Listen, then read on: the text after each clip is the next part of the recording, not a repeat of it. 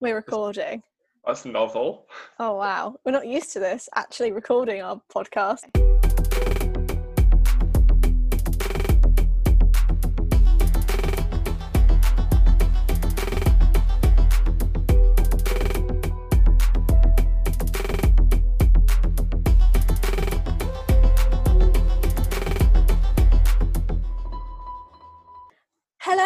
Welcome back to the Geronimo podcast, a deep dive into New Who. I'm joined here with Dan Priestley. How are you? I'm doing all right. How are you, Lou? I'm good. Yeah, we a little small uh, bit of housekeeping for every listener. This is the second time Dan and I have recorded this podcast because I am an idiot and I didn't press record on the last time we recorded. So, Couldn't possibly comment on your idiocy. oh, but here we go. Listen, Here we go. Here we go. This is definitely a deep dive. We're having to change the structure up a little bit for this episode because, Because it's This- rubbish.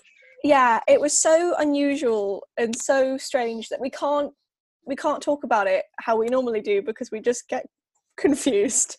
So we have changed the structure. So we're basically going to explain what happens and then just go from there. So to start, the episode opens. No, to start, we've got to we've got to rank the outfits, Niamh. Oh, forgive me. All podcasts from now. on. rank the outfits.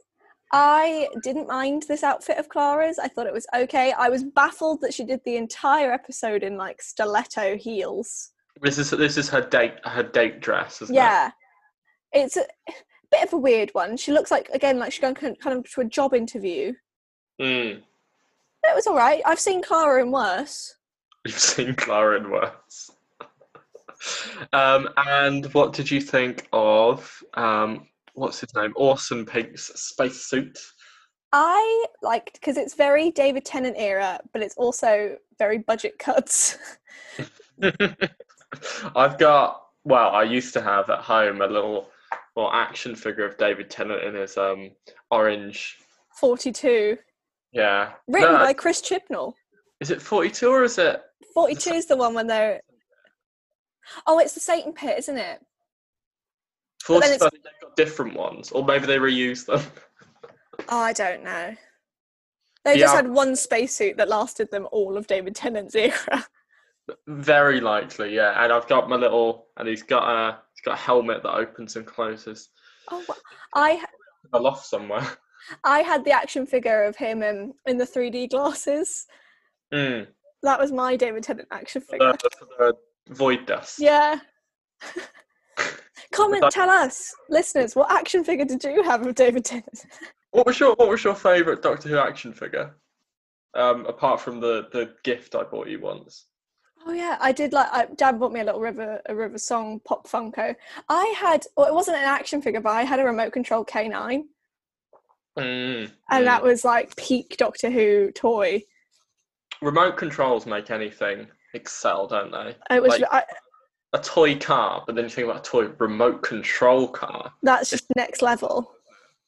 Um, I had a little remote control Dalek. I had a remote control Dalek as well. Terminator. She drove him around. I'll tell you the worst action figure I ever bought. It wasn't Doctor Who. It was a Batman one.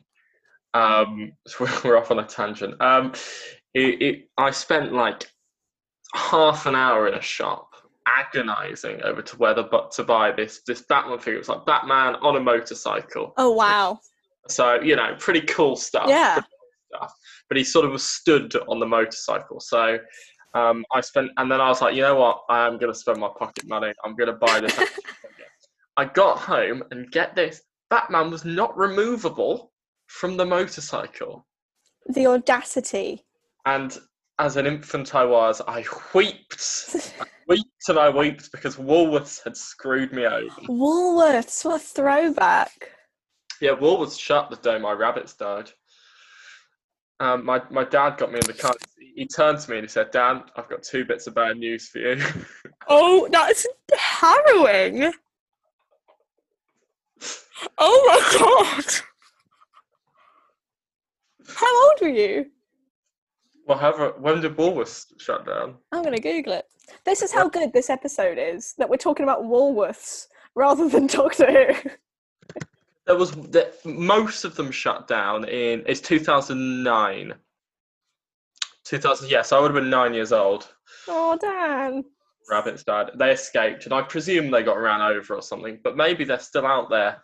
Maybe You they're never just know, adventure. Yeah. They're off hunting down pufferfish and cheetahs and talking about evolution. Yeah. Jesus. Anyway, back to Doctor Who. the episode starts with the Doctor sat on the TARDIS doing a little opening monologue about how we as creatures evolve and adapt. What did you think, Dan? What did you think of the opening monologue? Well, we know obviously that the, the, the monologue in its entirety is lots of very strange moments. The first, of course, is him being sat up there, and it's um, it's certainly a trailer moment Yeah. where he sat there and he opens his eyes and he goes, "Listen," and um, he the, the the first thing, of course, that makes you think about is how the hell did he get up there? He just clambered like full on swimming pool, swings his leg up, like scrambling. Yeah, a little little sort of gremlin man that um, Peter Capaldi is. He's got, he's got quite long limbs. He's quite gangly. Gangly. So I can imagine it'd be quite a humorous image. And then, of course, we've got um, you know he sat on top of the TARDIS, which, as we know, has a pointy light sticking up from it. Where's where's the little light gone? Where's the little light, Capaldi? What what you done with that? That is the first thing. The second I saw him on top of that TARDIS, I was like, "Oh, that must be painful." Steven Moffat says this episode's all about what does the Doctor do in his spare time. I think I think we found out something. he likes a little pointy light in his little spare time. Yeah, he loves it. Oh. Um, but the monologue for me, I mean, obviously Peter Capaldi knows how to deliver a monologue. Um, I don't massively like the breaking the fourth wall type of stuff. no, Um, I know it's supposed to be him sort of thinking out loud, but it, it, it is basically breaking the fourth wall. I don't know if that fits as well in Doctor Who. And secondly, I don't really, I don't really buy the going to see the cheetah and going to see the pufferfish and the the different locations make it feel disjointed and weird and sort of cement that idea that it's breaking the fourth wall because you can't really imagine the Doctor go from one place to another, continuing this line of thought. It's more like he's showing you a PowerPoint presentation. Yeah, delivering I- a monologue. not only does it look really cheap because the CGI is just terrible, but it feels like such a quick, cheap cop out way to get the bulk of the episode out the way before it's even started. Like, here you go, here's what we're doing. Now we can just completely slow the rest of the episode down to a, basically a standstill. Mm. It just doesn't feel like, even if they'd waited, just made it a bit longer, it might have worked more and, like, like you said, less fourth wall, but it just felt so rushed that you're like, oh, wait, what? What's happening? I think one of the things that we know about Doctor is part of the role of the companion is to offer somebody for the Doctor to explain to. Yeah. and that feels like what this episode's sort of forgetting is part of the point is the doctor explains things and then we're it's like we're there the explanation gets said but without breaking the fourth wall and sort of breaking the suspension of disbelief Yeah, I feel like they have. That's one of the, again another issue with Clara is that they've tried to make her, you know, feminist. She can do it all, but she's one not an example of that. But because they've tried to make her this sort of, I'm better than a doctor character, that they kind of make her role as the companion redundant because they're pitting them as equals, Mm. which they. I know they shouldn't be because companions should always be there to ask questions and just not know everything. what what bits of me did you think pull off breaking the fourth wall in the right way? I like when he opens his eyes. Mm. he doesn't have to say listen if he just opened his eyes then he's looking at you and you know that he's talking to you. But you don't have to be like why is he asking questions? Who's he talking to? Like it just it just feels very strange but what i mean is what um what other so not doctor who but like what things do break the fourth wall effectively? Oh fleabag 100% yeah that's true. Yeah. fleabag. I if you, did you watch enola holmes that came out this week? I've not watched it no. Bits in that work really really well. Mm. some bits didn't but that's by the guy who directed fleabag so obviously he's got a knack for it. Right, yeah, yeah. Yeah, I think Fleabag's a really effective use of it in like a dramatic context because obviously there's lots of ones that use it for comedy. You think about Deadpool or Miranda, even Yeah. um, use fourth wall breaks just for comedy, but going past that, like using it for dramatic effect, I think Fleabag's probably the most effective bit of media that I've seen. I I love. I think Fleabag is the most like personal use of a fourth wall. Mm. I think it's incredible. And I think that th- there's not a lot of purpose in this monologue being a fourth wall break. No. It gives Peter Capaldi a chance to show off how well he can monologue. But there's been so many monologues in Doctor Who that are like outstanding that you're like, yes, go Doctor. And this one, he looks like he's just losing his mind. Mm. Like it doesn't. It's not a heroic monologue. He just sounds insane. Part of the theme for this episode, isn't it? That the Doctor's just sort of lost his mind a he's bit. just going nuts. He's old now. He's a bit, you know. whoop. He's not heroic anymore. He's just this mad scientist, rude guy. just a bit cuckoo now. Um, so that's the opening monologue, really. I don't, I don't know if there's anything Yeah, else you want to say Nothing else really happens. It's so quick that blink and you miss it. Mm. And then he basically, so a little someone writes "listen" on a chalkboard. What do you think about the, the chalkboard in the TARDIS as a part of the TARDIS aesthetic? I like it because we've always known the Doctor's like always thinking and like trying to work things out. And obviously, Peter Capaldi's Doctor is definitely more of this like mad scientist vibe with the books and the armchairs.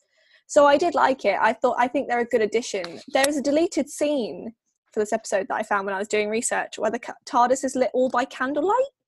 Okay.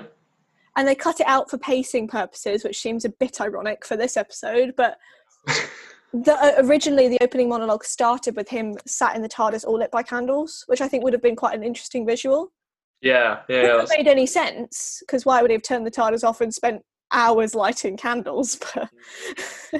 Because I think we um we agree sort of the TARDIS, this new TARDIS design, the the sort of central bit of it and the sort of main elements of the room are a bit boring. And Yeah.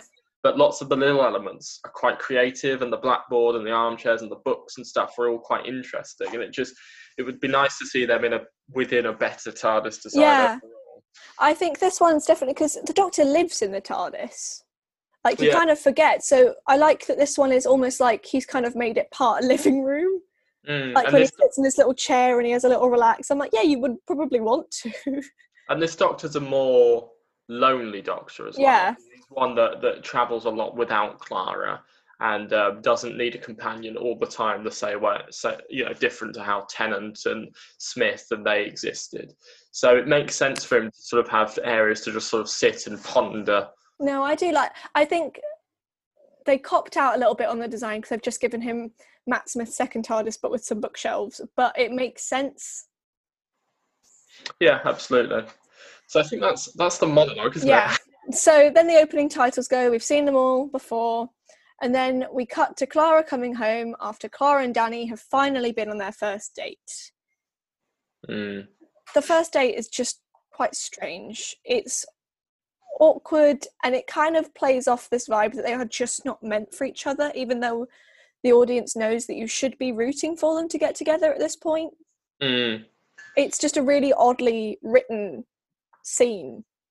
I think that's definitely my my main problem with the, this part of the day and the second part. Of the day. Yeah. If anything, they prove that Clara and Danny have incompatible personalities. Yeah. And Danny's, you know, he's pretty he's pretty aggy um, about aspects of his past, and Clara apparently has forgotten how to not say things and not be rude. Maybe the doctor's rubbing off on her. Yeah, she spent far too much time with Peter Capaldi's doctor and now she's just an arsehole. Yeah, that's what you pick up from him. Not not courage or anything like the old ones. No. It, it's you, you pick off how to be a dick to people. She, they are just incessantly rude together. The only thing they have in common is the fact that they're both teachers. So of course they bitch about the uh, the students. Yeah, make a joke about killing a child, which is so fiercely unprofessional. it's just a really strange scene. Again, it's they carry on with the weird non-linear storytelling for their love story, which I kind of like because for Clara, her love story is not going to be linear always because she's a time traveler. Like Mm. it kind of plays that her life is so out of order that obviously her relationship is going to be, which is smart, but can't give Doctor Who that much credit. Have they really thought that much, or am I interpreting this? Yeah. Like, I just feel like I'm giving them too much of the doubt. So we cut back and forth to her looking embarrassed because she's screwed up the date, and then back to them arguing. So yeah, I don't think it it builds on the relationship at least that, that we've seen or you know because occasionally they have sort of nice moments together. Yeah. Um, and I know obviously we get a lot more of Danny in future episodes, um, so we'll look forward to seeing that. But in terms of establishing that these characters are going to be a couple and they're going to be deeply in love, um, it, it doesn't work. There's absolutely nothing there. Like, it makes you, if anything, just be like, why should I root for these people? They are both not nice people to each other. They deserve other Hmm. characters. And it just feels, especially at the start of the episode, where you're aware that this episode's going to have something to do with Danny Pink and Clara's relationship. It's a weird way to start and to make you care about them. Because if anything, you're like, well, what's the point? Yeah. Um, so that's sort of the date, isn't it? Yeah, Well, so- part of the date. so Clara, that she like we said, it cuts back and forth to being in Clara's bedroom, and so she goes into her room, and the doctor sat there at her table, at her dressing table, and insults her because she's got a big face, She has a huge face. and then within seconds says, "Oh, don't worry, you've not got any makeup on. He's not going to ring you to go back out." She's still got her makeup on, so we've got two insults in two seconds. Which is a staple of Capaldi's Doctor is uh, being rude to women. Yeah, Um, so a we're, constant theme in these episodes. we're going to tick that off each episode. and then at the end, at the end of um, our series, we'll we'll just have a whole podcast episode dedicating to which was the best insult. Yeah. Um, So he says he needs her for a thing, which I really liked that line. I thought it was funny. It kind of sums up their relationship. And he, he walks in the TARDIS completely not caring about her. She's like, I need you for a thing, come on. And he knows that she's gonna go. Like she he knows. He doesn't care. So then they go inside the TARDIS and the doctor needs her. I still get confused at this bit. So the doctor goes on this big spiel about how everyone's had the same nightmare that when you wake up in the middle of the night and you put your feet on the ground and a hand will reach out under your bed and grab you by the ankle. And it kind of broke it because I've never had that nightmare. no, I think in terms of making this episode scary and thinking the monster's real, it doesn't work. And um, you know, one of the clearest comparisons to this in terms of effective um, freaking out kids and stuff is the Angels episode, which is also the first Blink. Um, and in that episode, you have the whole episode with the established creatures and threat and monsters, and it's creepy and it's scary. And then at the end of the episode, it cuts to a montage of just clips of statues, and that what that does for children is it just ties it together nicely. Yeah. Um, I don't know if Steven Moffat thought with this episode he would give the kids the nightmare, um, thereby making it a long term and scary episode that haunts children forever. But I just, it just doesn't work. Um, Not at all. I I think it's very much like playing on the hopes that people have, and even then, it's not a terrifying nightmare. Like even watching it on screen, it it's kind of boring mm, it goes on for a little bit too long. If it was snappier editing, if it was quick, like quickly paced, like the beginning of the episode, it could have been more frightening. But it's just people slowly getting out of bed and a hand coming out. Some poor extra, like intern of the BBC, is lying under a bed. Like it's just not frightening. It's not a creepy hand. It's just a hand. mm. So it's very strange. But the doctor says, Clara, have you had that nightmare? She says yes. So Clara links up with the TARDIS to fly to the time that she had that nightmare. But at that moment, who rings her but Danny Pink? And then all the wacky adventures ensue. So obviously, th- th- this leads to the children's home. Um, are there any points from this full children's home sequence? You know, the, the doctor meeting this guy, and then the the where's Wally dialogue, and Clara going to little Rupert's bedroom, and the, the monster. Does it does any of it work for you? I'm tr- I like the bit that frightened me eh, the most minute part. The only bit that I thought was effective in the sequence is the bit where Clara and Rupert are under the bed. She's trying to prove a point. There's nothing there, and very slowly, like the springs of the mattress go down as if someone sat on top of the bed. And I thought that was creepy. I thought that was well done. Yeah, I agree. I think that that is the most effective moment possibly in the whole episode. Yeah. The concept is really creepy. It's frightening because you'd be like, "Oh my god!" It was a little bit like, like a bit tense. I wasn't afraid per se, but I definitely was a bit like, "Oh, that's weird." I also liked it was so predictable. I knew it was going to do it, but the bit where the doctor's like, "Oh, who's moving your coffee? Why does it keep going missing?" And when the janitor looks back and the coffee's missing, and everyone's like, "But the doctor's just actually nicked it, and he's just having a drink." I did like that. With the with the janitor dialogue, I think what that reminded me of was the the scene from from the silence episodes where they go to the children's Yeah. home that, that River Song's staying in, and the silence have driven this guy crazy with madness, and you know he's he's clearly dysfunctional and a broken man. This guy occasionally has his TV turned off. It's um in terms of setting the stakes, it it's not completely compatible with creating a threat for the episode. No, not at all. He just looks bored. Like even when the doctor's talking to him, it's like, "What?"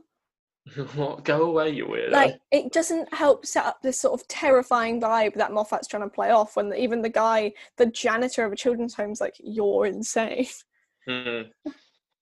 And you know, I think we've we've probably got to address it now. The whole point of the episode is by the end of the episode, a bunch of things have happened, but you're not sure whether there's a monster or not. That's the that's the ingenious concept that Moffat came up with, um, and I say ingenious with with a slight degree Yeah. of sarcasm. Um, and what that does is it hurts the episode. It really does because you know you can't establish a proper threat when you want to leave it ambiguous Where there's a monster or not the, the, the furthest they go in this episode is the doctor gets hit in the head by something yeah which but the only bit that again the children's home scene completely ruins this entire ambiguity plot because you see a monster you Mm. see some creepy thing that you can tell that's not a child you know that's not a child under that bedspread because it doesn't it's not a child you can see that it would be sniggering with amusement if it was a child but I just think it was so strange that at the end it's like, ooh, was it real? But I'm like, yeah, it was. It was in that scene.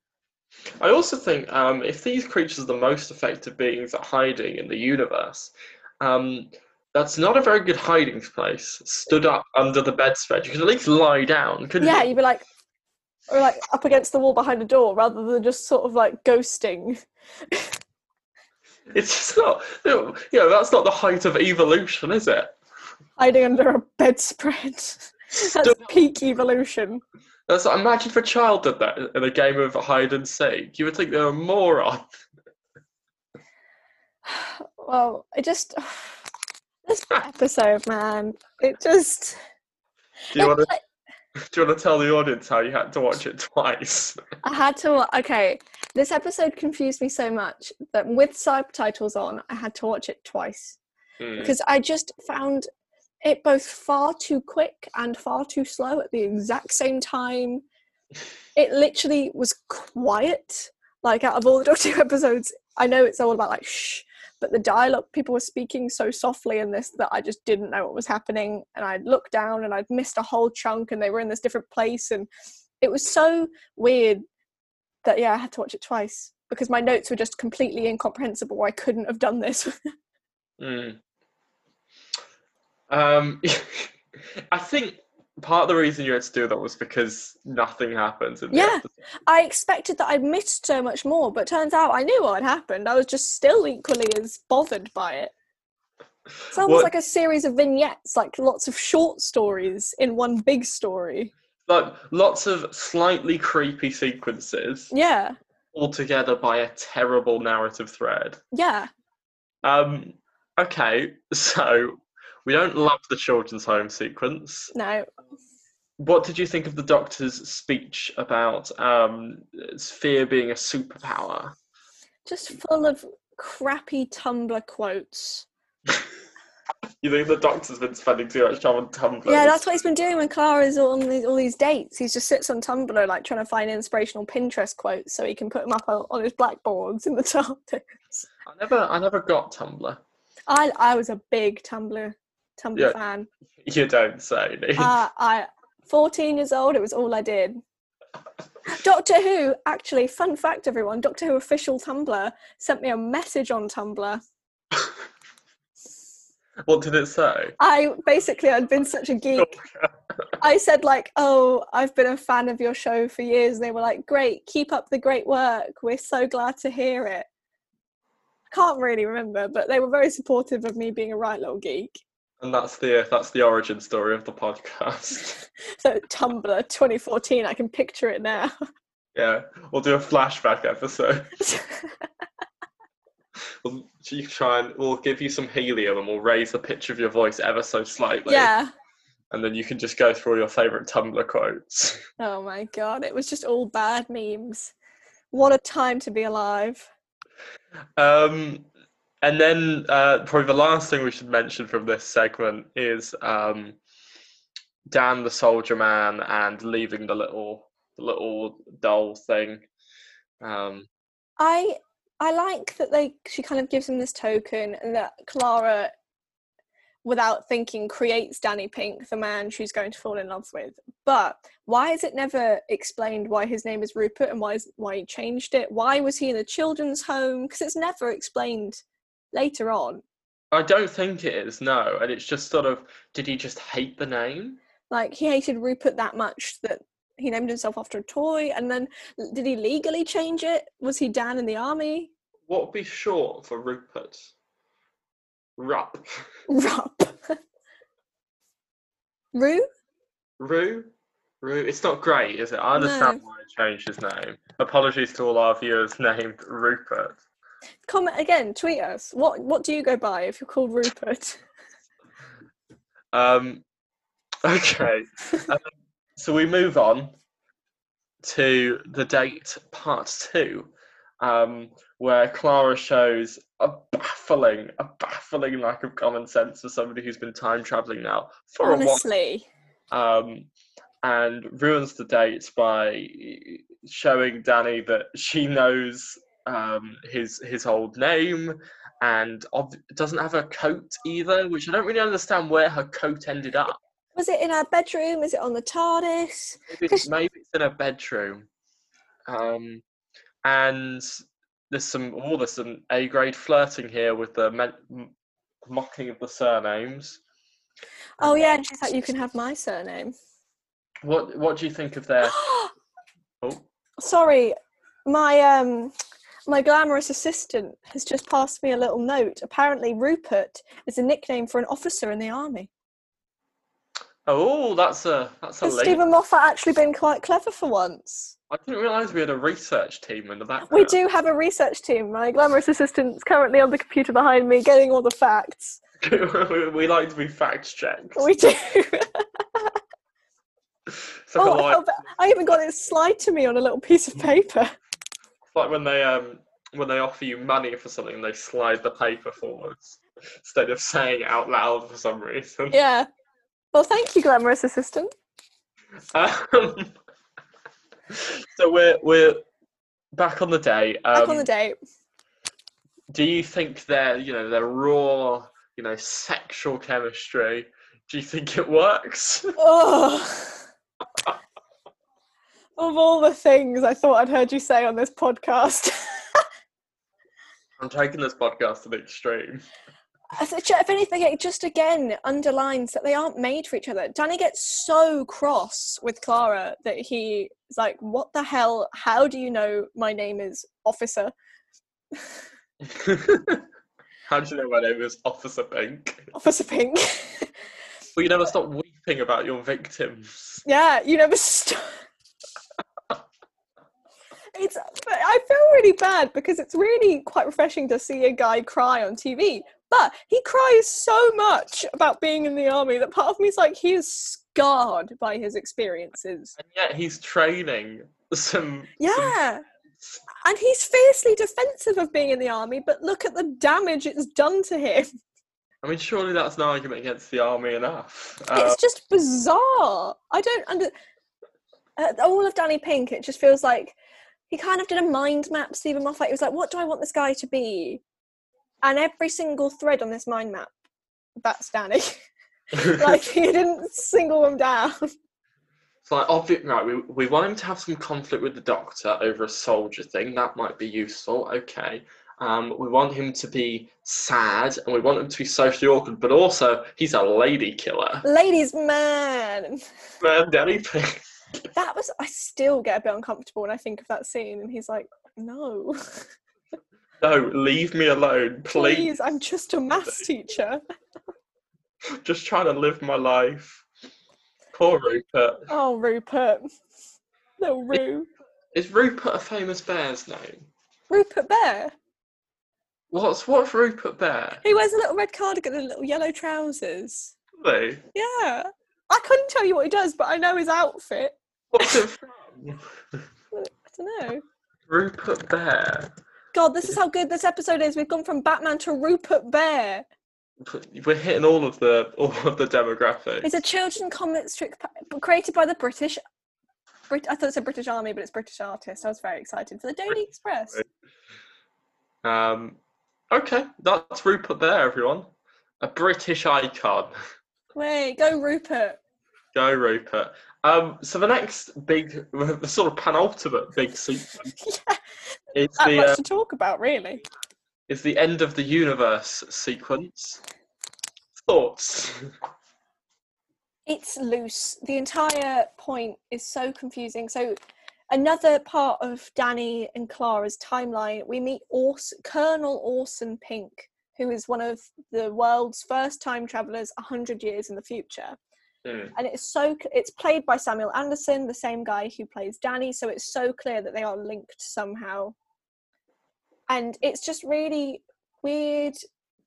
Like there's another fat joke the Doctor tells, and so or, the time travel obviously wasn't like safe enough yet. So Orson gets stuck at the end of the universe, but it just looks so cheap. The CGI, you're stuck on this bad looking spaceship when nothing really happens. But the only thing I do like about the sequence is that it plays with your expectations a little bit. So the doctor and Clara are sat having a chat, and there's this banging noise, and it's oh, is it the pipes or is it a monster? And I did like that. That was very atmospheric. It plays on because everyone's heard the boiler go, and you're like, what the hell was that? Yeah, And it plays on this sort of childhood fear in you, which I did like. I think this is much more effective than the the nightmare narrative. Yeah. absolutely. if this was the narrative like have you ever heard the banging or the creak of the, the stairs when you're going to sleep that would be terrifying because i've heard that i relate to that everyone has Combine that with a real established threat, yeah it works. because i really enjoyed when they were like what's banging is it the wind banging on the door or is it something coming in? And even when the doctor does open the door and he's flying and something hits him on the head not knowing if it was a creature or just some debris that works. But because you've already had that first scene in the children's home that kind of establishes that nothing that it's just not scary because you know nothing's happening. You know, you, you could almost restructure this story to have perhaps, you know, a classic thing in Doctor Who is have a group of people on a on a spaceship, um, and one by one they get picked off. yeah And you could have a thing where one by one the crew gets picked off by accidents and they all go mad and they're not sure whether there's a real threat or not. There's, that a, would be an episode there. that would be kind of cool because it would also be kind of be like final destination meets doctor who like Yeah, absolutely. i, I- think I- that would have been a really interesting episode actually yeah, there's something to do with this concept as usual, um, but they just don't do anything very good with it. No. But what I Uh, find really interesting about this episode is that people said that this was like one of the best episodes Doctor Who ever. Yeah, but then you know people like pretentious crap, don't they? Yeah. Sometimes. Um, so there is that. I think one of the good moments from this is um, the Doctor's sort of extension of his madness when he's sort of screaming that he has to know. Yeah. and yet he won't leave Clara in danger, so he's like, "Go away!" and, like shouts at her. It's, he does treat her almost like a child, Mm. but it was kind of interesting to see because he was so stern that she just like, fine, you're an idiot. But it was a really you don't usually see the doctor in that kind of dynamic. No, you I don't. did like it was refreshing. you don't see the Doctor in a normal setting get angry in that sort of way and lose his lose control. Yeah. The only times that usually happens is when there's you know some some monsters done some sort of horrific crime against humanity or something like that. No, uh, it's just that he's so like seeing red that he needs to know the truth. He needs to be right. That he's just losing any sense of who he is because he just has to know. It was really it, that was a good scene. So that that's effective, um, and that's it, really, isn't it? Yeah, for the end of the universe, that's it. So then, Oh, Doctor- we have no, sorry, we have the dialogue between Orson and um, Clara. so turns out Orson does know who Clara is. Clara's his gran, Great great grandmother. great grandma, because Orson has Dan the Soldier Man as a family heirloom. Family heirloom. And you, you imagine for a start, um, let's say, and we, you know, spoilers, but we, we know what happens at the end of this series. But let's say um, Clara and Danny get together and they have children, right? And then all of those children, all of them, um, you know, have more children, okay?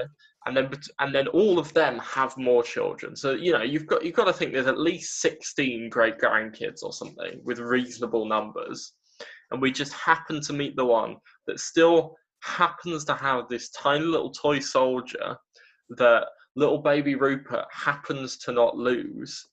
Um, it's it's a big coincidence. It really is, and the, again, it's just so loose. Like it's not just that's not going to happen. no, And the no. fact that he had him on it, he had Dan the Soldier Man on him at the exact moment Clara was speaking to him. it, it's all a bit bizarre, isn't it? Just sums that episode up, really. Um, and then we have the final, the sort of infamous sequence from this. Um, Steven Moffat, you know, he can't be content to write a mediocre episode. It has to be a mediocre episode that changes the entire lore of Doctor Who as well. Mm. Just fun, you know, Cause He's got a case of the Chibnalls. he does have a case of the Chibnall. Uh, although the Chibnalls weren't a thing at this point. At this point, No. Chib- Chibnall's only written a few mediocre episodes of Doctor Who. Which I watched a YouTube video that has ruined my uh, like OG Chibnall viewing because all his episodes he ever wrote for hi like Doctor Who have a countdown. So like forty two, there's Yeah. another like dinosaurs on a spaceship. Every single one, you've got like twenty minutes to save the world. It's the easiest, easiest way to add tension, isn't it? Countdown. yeah. Um, and then we are on Gallifrey. Niamh, This- um, did any did any part of this speak to you positively? No, I it feels cheap. It feels Gallifrey has been this sort of like forbidden fruit since New Who started, and at this point, nearly ten years of like we can't go to Gallifrey, we can't go. Gallifrey's done. I miss Gallifrey. It was my home, but it's dead. It's in the past. Mm. And just to have Clara, who's one of the like least liked companions, who has so little agency in the Doctor's life, just casually drive the TARDIS to Gallifrey and then meet the Doctor as a child, like it just feels so unearned Mm. and hammed in at the end of an episode that isn't that great. I mean, this is this is five or six episodes after the fiftieth anniversary. It's like they're overusing Daleks too much now, and they're overusing Gallifrey too much, and they're like the two like best bits of Doctor Who, and they're getting boring. Mm. I just think Gallifrey is not something you should just whip out. You know, in in old Who, I understand that Gallifrey was more around and Yeah. everything, but in New Who, the whole point is the Doctor is a is a lonely traveller who's lost his people. Um, we now understand that they're not all dead. That's fine, but he does. He has lost his people to an extent, and he's trying to find meaning in the world, and the meaning that he finds is to do good things and save people and protect people, right? And but they just they just can't help themselves. They're like, oh, oh let's uh, let's pull Gallifrey out the closet, and then they you know they link it to the 50th anniversary. There was the, no need to drag John Hurt in. no, there wasn't. Also, this is the, the second episode of this series, four episodes into Peter Capaldi's first series, where they've not been content just to have Peter Capaldi as the Doctor in it. I know! Oh my god! And also, having that clip of John Hurt ruins the idea that she was confused and deep breath that he regenerated because she's met. She knows John Hurt. She references John Hurt. Mm, And she's aware that he was a different guy before. A mm. grumpy old man prior. Yeah, we we we we definitely dealt with our line deep breath, but Clara's sort of initial rejection of this Doctor is baffling, and will always be baffling. It does not make any sense. You can mourn the loss of Matt Smith without being a dick to the new Doctor. Yeah. Uh, maybe you know, you know how um, babies when they're born, who they're surrounded by, you know, how they perceive the world and stuff. Maybe Yeah. because Clara was such a dick to the Doctor right at the beginning. That's why he's a horrible, horrible. That's man. why he's such an asshole now because it's Clara. Clara's fault. Clara does everything wrong. And Clara, his one existence is to shape the Doctor's personality Yeah. fundamentally, um, which is again what this is doing. It's it's intrinsically linking this Clara character, who's pretty eh, Yeah. to the Doctor's backstory and lore, and it's like just do new things. Just do new things with the characters. You don't need to go back and do this. This is effectively meaningless. Yeah. Nothing changes about the Doctor, and except you learn that he's afraid of the dark, and that he was lonely as a child. But I'm sure we were all kind of aware of that. Yeah, but that doesn't, you know, in, terms of a Doctor's timeline. I mean, that was that's like a thousand years ago at this point. It's it's as relevant as the Tudors are to my life. That's a quote. That's a quote. And speaking of quotes, this episode has a few. Oh God, go on, Dan. List some. Um, very clever people can hear dreams. Being, being afraid is all right. Fear is a superpower. Um, you had a couple more as well, didn't you? Fear makes a companion of us all, Sure, it does. which What doesn't really make any sense. It doesn't mean any. That's just some words put into a sentence. Yep. But it sounds good though, doesn't it? And it's a bit on the nose because she's a companion. Do you get it? Like, Oh, oh, we're clever. We promise. but I find it really strange because the only time in English language the word companion is used is in re- reference to Doctor Who. No one says this is my companion. Companion is a buzzword for Doctor Who. That's just what they're called. So why on earth is she using companion? Because no one says that, unless they're talking about like dogs. It it, it doesn't work, and it, it it's what make turns this episode from being just a mediocre, eh, well, that was a bad episode of Doctor Who, to something that's sort of just trying to feels like it's trying to wind up the fan base to an extent. But also, it's giving Clara, like, they need to spend more time on making Clara's character concise and knowable rather than forcing her to do all these big actions that don't give any sort of, I don't know, extra depth to an episode because you don't care about her, you don't care about the situation. So it I just bet- feels meaningless. We barely care about Capaldi's Doctor at this point. Literally. So I'm like, why do I care that this Clara is helping young Doctor? Because I don't know this young Doctor. Don't really know Clara, and she's been in the series for like a series and a half. I think, you know, of these first four episodes, um, three of them have tried to be a deep character study of who the Doctor is, and then you've had Robot of Sherwood. I don't love Robot of Sherwood, I really don't, but it, it serves a purpose to, you know, you Yeah. get used to this Doctor. And before you pull out these deep character studies or attempts at them anyway, you you need to do the, the legwork. You need to go, okay, here's a character we like and are interested in. it's quite ironic that the cheesiest, worst episode of Doctor Who, it's actually my favourite one of the four because it's as close to Doctor Who that I like. But these are all just such non like they just don't give off any sort of emotion because you don't relate to any of the characters and it's so forced. Mm. It's too early for these episodes.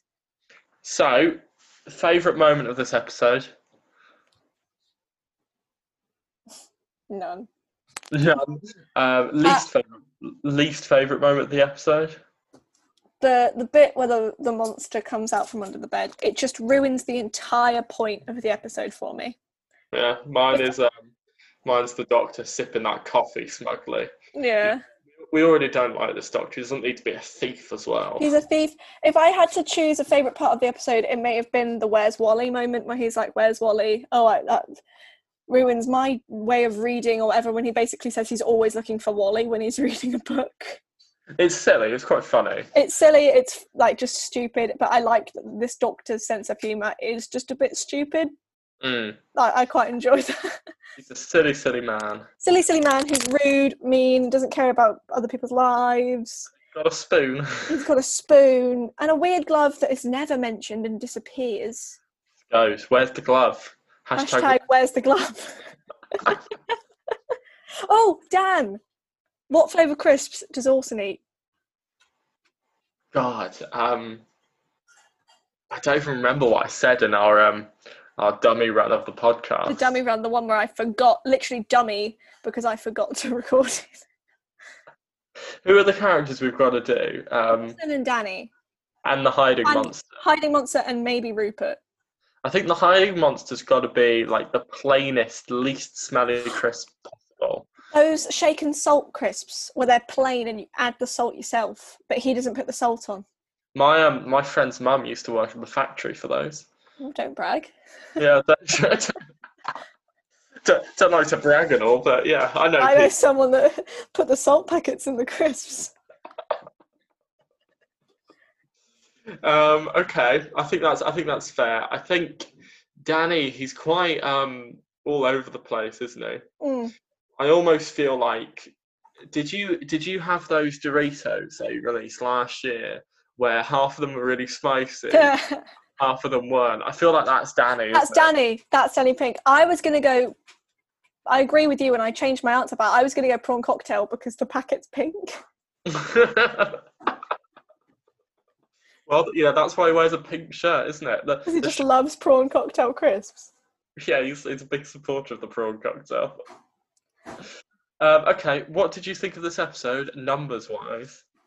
Hang on, let me get up my reference sheet. We've all got, we've got a reference sheet for the, for I've those just scrolled past a picture of Dan's focaccia. my delicious, delicious. I'm making it making another one tonight focaccia Part Two. yeah, to take him for mid lunches for work. Um, for those who don't know the system, this is the rating system. Number one, it's the worst ever. Number two, it's horrible but not the worst. Number three, it's bad. Number four, it's not that good. Number five, it's okay. Number six, it's good. Number seven, it's pretty good but could be better. Number eight, it's great. Number nine, I love it. Number ten, it's the best ever. Fifteen, this episode is my life. A hundred, if you could, if you have a bad opinion of this episode, we cannot be friends. Hit me. See, part of me wants to be kind and give it a three, but I also think it may be two. I don't know. Gonna, it's horrible? but not the worst because there are some redeeming moments in it. But when you mm. really think about it, there's like maybe four in a 45 minute episode. Yeah. I think Do I you- may give it a two. I really don't like this episode. I'm I'm gonna last time we recorded this I think I gave it a three, but I've persuaded myself that it's a two. Yeah, I think this we've managed to like recon like rethink our thoughts, and I was like, actually, this is terrible. Like there is no, there's no real plot. The question that it leaves the episode on isn't justified. There's no point to the episode No. and yet and yet it does big things, but they don't really affect anything. It's it's the illusion of a high quality episode, but it, it fails on every front. Yeah, I think it tries to be so clever, and it's just not. It's like I'm just reading some of the reviews. It says it's intelligent, romantic, and just scary enough. Did we watch a different episode? Because this wasn't romantic. It wasn't intelligent. I was not frightened once. It's um it's just scary enough. I just I can't like I usually give Doctor Who benefit of doubt because I have this sort of the sort of nostalgia lens where you're like, okay, it tried, Like even with deep breath, I was like, there was it was all it was bizarre, but okay, whatever. Mm. This just gives itself like it's so up its like so uppity, and it's like look at us, we're being so intelligent and clever. Look at our story. I'm like, there's no story. Nothing happens. It's a two and nothing else but a two. It is a two. Cool. Well, um, okay. So That's quite an aggressive note to end the episode on. that's an aggressive note. Um, the next episode is Time Heist. Um, what do you what do you recall from that episode? I remember it being bonkers. Gen- I'm excited because I don't think it's going to be one of these dark character pieces again. I think it's going to be f- semi fun at least. I think there's going to be some fun moments. It also introduces a cast of characters, so we'll have um, we'll have fun with our crisp flavors. More crisp discussions. More I'm- crisp discussions. More crisp discussion. this whole podcast, we're just more looking forward to talking about the crisp flavours now than we are Doctor Who. Well, yeah, it's just when, when you hit the right one, when you come up with the right Yeah. crisp, it is quite satisfying. Do tweet us your crisp suggestions at Geronimo Pod. Is that our, is that our handle? That's our handle at Geronimo Pod. Geronimo Pod, please, please tweet us. your We really want to know what crisps you think. If we get enough, we'll have a special mini episode dedicated to crisps. I can't wait. I cannot wait. Um, excellent. Well, we shall yeah, see thank you all you. soon. Thank you for um, for listening to the podcast, everyone. Um, and we'll see you in two weeks for episode five, Time Heist. I promise it will be better than this nonsense. Bye.